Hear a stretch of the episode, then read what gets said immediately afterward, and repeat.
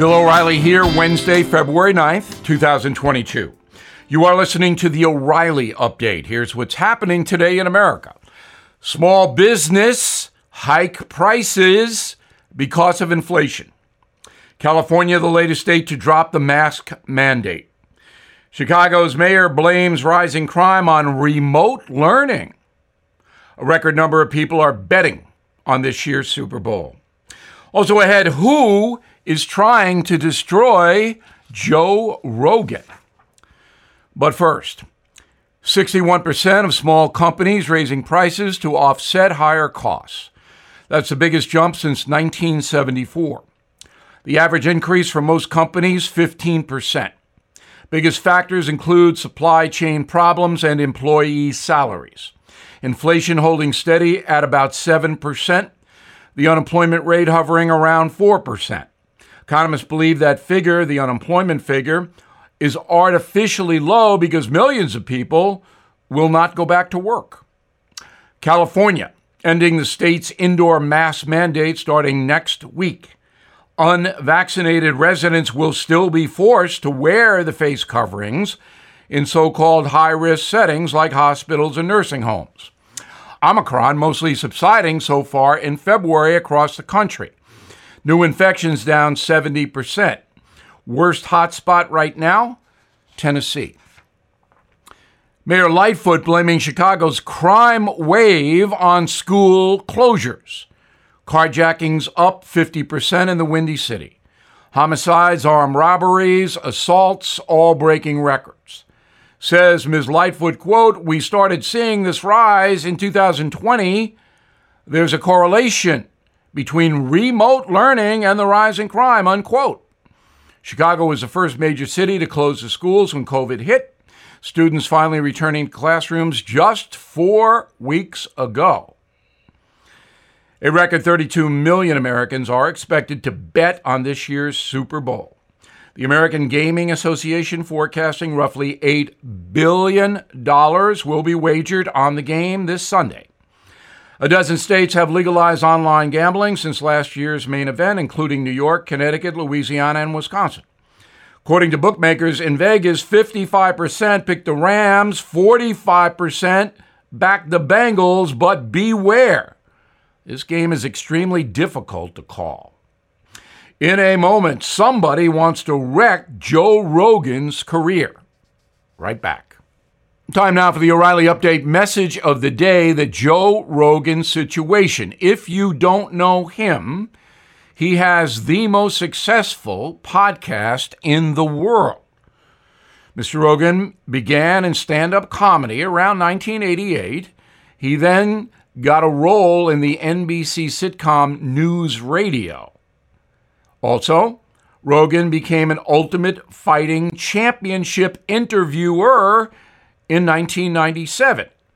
He still does UFC's color commentary for some events.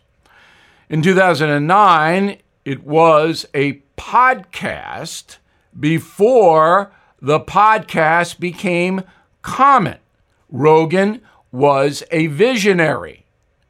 Now, about 11 million people watch or listen to him. It is the most popular podcast in the world, as I said. In May 2020, Spotify signed a reported $100 million deal with Rogan. I don't believe the figure, but that's what's out there. The agreement allows Spotify to stream Rogan's podcast exclusively. However, with success always comes problems. Critics claim Joe Rogan promotes misinformation about COVID and that he allows conspiracy theories on his shows.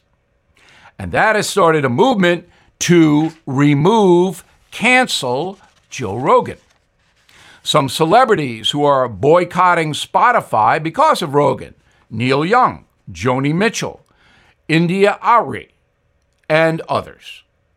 Even Prince Harry and Meghan Markle are pounding Mr. Rogan. So, why is this happening? Who is behind it? Now, I guess Neil Young organically could have done his campaign, but it's not very likely.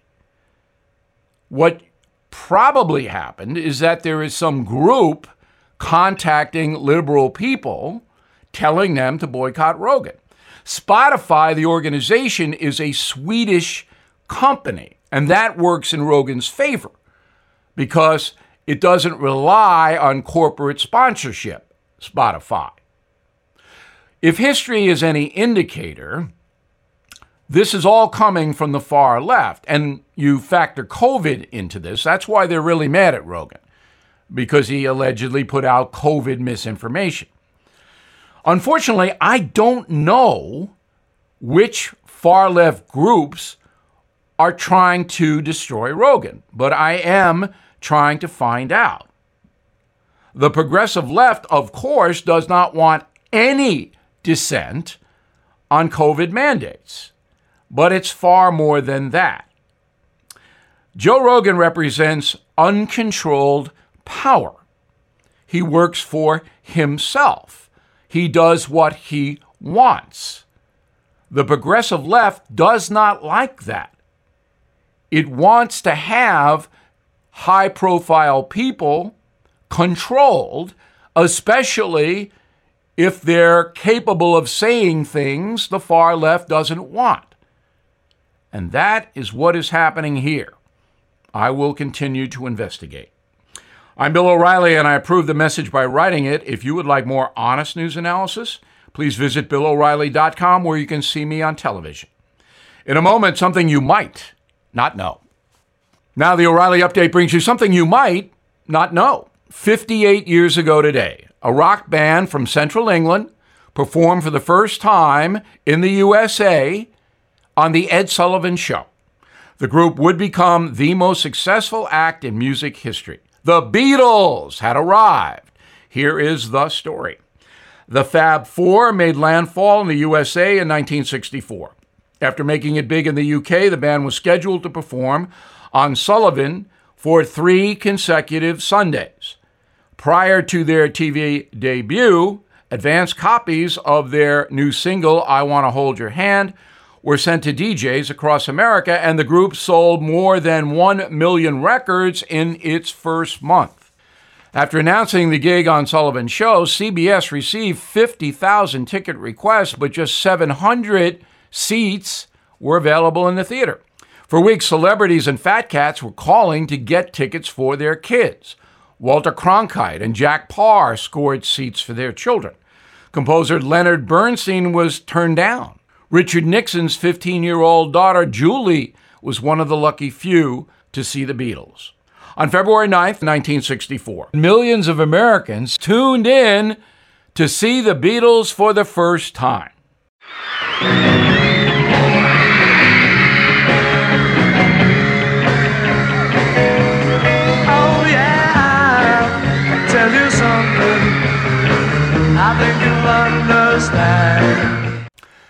Now, during the concert, audio technicians cranked the group's microphones to full volume to drown out the screaming teenagers.